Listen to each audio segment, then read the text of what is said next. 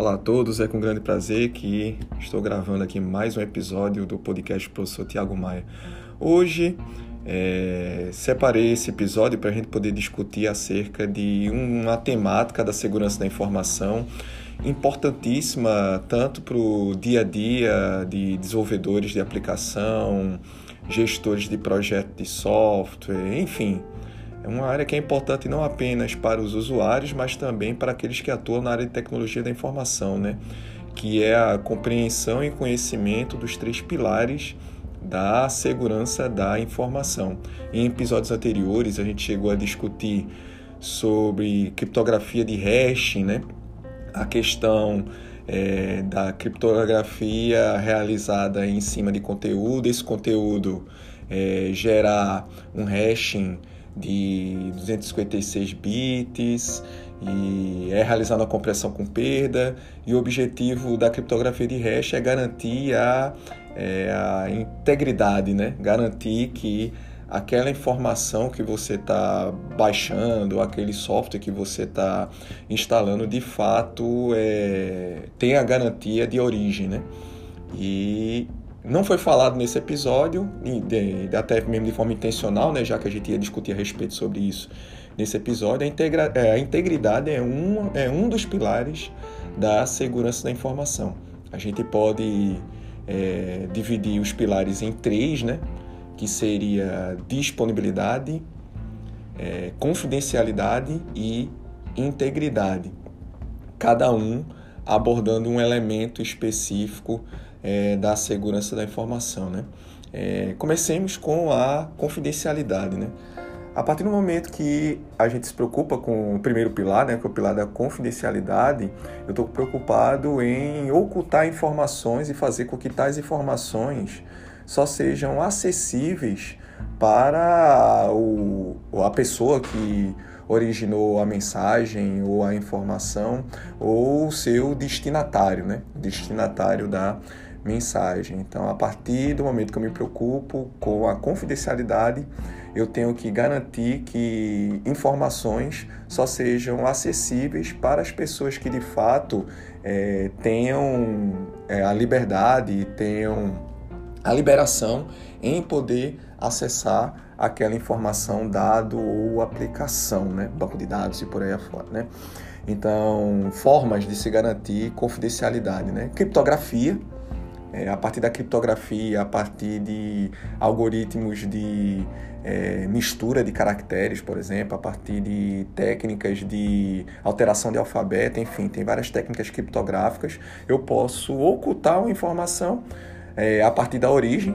Partir da origem, eu posso pegar uma informação em texto plano, converter em texto criptográfico, criptografado, submeter essa informação para o meu destinatário. Meu destinatário ciente do algoritmo de criptografia utilizado e a chave utilizada para criptografar, ele pode reverter a criptografia e ter acesso à informação, né? Esse seria um exemplo de como eu poderia aplicar o pilar da confidencialidade a partir de uma transmissão de informações. Né? Normalmente, criptografia é um exemplo clássico, porém, existem outras técnicas como a esteganografia, que inclusive a gente pode separar uns episódios aqui do podcast para a gente poder discutir no futuro. A partir de esteganografia, da técnica de esteganografia, eu posso é, tornar uma informação confidencial a partir da ocultação dela em imagens e áudio, né? Eu posso pegar uma imagem JPEG, embutir um arquivo texto na imagem. Então, para um, uma pessoa que tem interesse em interceptar a minha mensagem, para ela é uma mensagem, é, numa mensagem eu posso ter uma imagem anexada. Então, para ele, caso ele esteja buscando informação textual, ele obtendo uma imagem para ele não tem interesse nenhum, né? Ele queria alguma informação textual, mas na verdade a gente ocultou a informação textual e embutiu ela em uma imagem. Isso é também possível é, é, a partir de encapsulamento em áudio, encapsulamento em vídeo. Então eu posso enviar um vídeo e embutir no vídeo uma mensagem secreta, né? Então apenas transmissor e receptor da mensagem tem ciência dessa, é, dessa é, como é que eu posso dizer, nessa inserção de uma mensagem secreta dentro de um arquivo. Né? Pode ser um arquivo qualquer, mas na maioria das vezes a gente utiliza imagens, áudio e vídeo para poder fazer a ocultação da informação. Então, mesmo que alguém intercepte a mensagem, a mensagem vai, vai estar embutida, ele precisaria tomar conhecimento é, de que a informação foi embarcada e da técnica de esteganografia utilizada para poder extrair a informação. Então tá aí dois exemplos onde, a partir de técnicas de criptografia e esteganografia, eu posso garantir o pilar da confidencialidade. Né? E lembrando, nada me impede de utilizar as duas técnicas ao mesmo tempo. Né? Eu poder pegar uma informação textual, criptografar a mensagem é, neste arquivo e pegar a mensagem criptografada e embutir uma imagem. Aí dificultando ainda mais o processo de descoberta de informações, né? garantindo ainda mais a confidencialidade. Já o pilar da disponibilidade é, impõe que informações, aplicações, bancos de dados estejam disponíveis sempre quando o, o, detentor daquela informação ou uma pessoa que dependa daquela informação tenha necessidade de acessá-la, né? Como o próprio nome sugere, a partir do pilar da disponibilidade, eu garanto que um insumo da tecnologia e da informação esteja disponível quando necessário. E não apenas disponível quando necessário, né? É disponível para aqueles que tenham é, permissão de acessá-las, né? Então, uma form, formas de garantir disponibilidade é hospedar arquivos em um servidor de aplicação, em um servidor de arquivos, disponibilizar aplicações em servidores de aplicação, disponibilizar documentos na nuvem. E não apenas tornar essa disponibilização efetiva, mas tornar ela também segura e, e subdivisível em grupos de usuário, né? Fazer com que informações confidenciais da área de gerência, por exemplo, de uma empresa, só sejam acessíveis para os gerentes.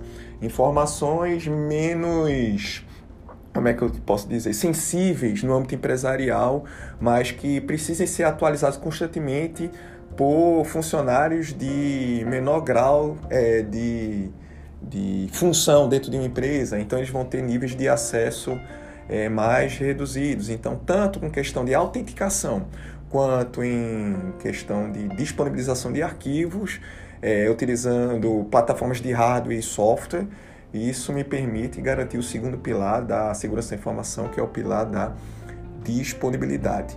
Já o pilar da integridade, como a gente até já discutiu em outros episódios, é possível, por exemplo, eu garantir que aquela informação foi produzida por um terceiro ou por um emissor. Então a gente até viu que a partir de criptografia de hashing eu posso gerar uma informação de 256 bits, essa informação de 256 bits forma uma espécie de CPF de uma aplicação, de um arquivo. E como aquele hashing só teria a possibilidade de ser gerado a partir daquela aplicação ou a partir de uma sequência de bytes de um determinado arquivo, eu posso garantir um não repúdio, por exemplo. Eu posso garantir que aquele hash foi gerado a partir daquele insumo de tecnologia da informação, portanto, eu posso garantir que aquela informação é verídica, é válida. A autenticação permite também garantir o princípio da é, da. Eita, lá vai. É, tô, é, às vezes eu tenho que revisar a questão do, dos princípios, né? Que, é, disponibilidade, a questão da. Falei já da. Confidencialidade, a gente tá. É, voltando, integridade, desculpa aí, pessoal. É, então, é, a partir do princípio da integridade, eu posso garantir o princípio da integridade, agora lembrei, é, a questão também da, do uso de autenticação, né? É, garantir que uma informação foi produzida por um usuário, né? é, eu, eu, podendo fazer essa garantia, eu estou é, me preocupando com o pilar da integridade. Né? Então, se eu sei que para produzir aquela informação numa aplicação, o usuário teve que fazer um login e senha, e melhor, né? quando ele produziu aquela informação a partir da minha aplicação, eu registrei que aquela informação foi inserida pelo usuário X ou pelo usuário Y, eu também estou me preocupando em garantir o pilar da integridade, né? Porque se a aplicação estiver fazendo uma boa gerência de é, usuários e de autenticação e toda a informação lançada por esse usuário está sendo feito um registro, seja a partir de um log de servidor, seja a partir de um banco de dados, é, eu estou, de certa forma, atestando que aquela informação foi inserida pelo usuário X, pelo usuário Y, portanto, é, eu estou demonstrando que eu estou me preocupando com o princípio da integridade. A depender da demanda de desenvolvimento, de gestão de tecnologia da informação que eu precise atuar, eu posso me preocupar em atingir um, um dois ou três desses pilares.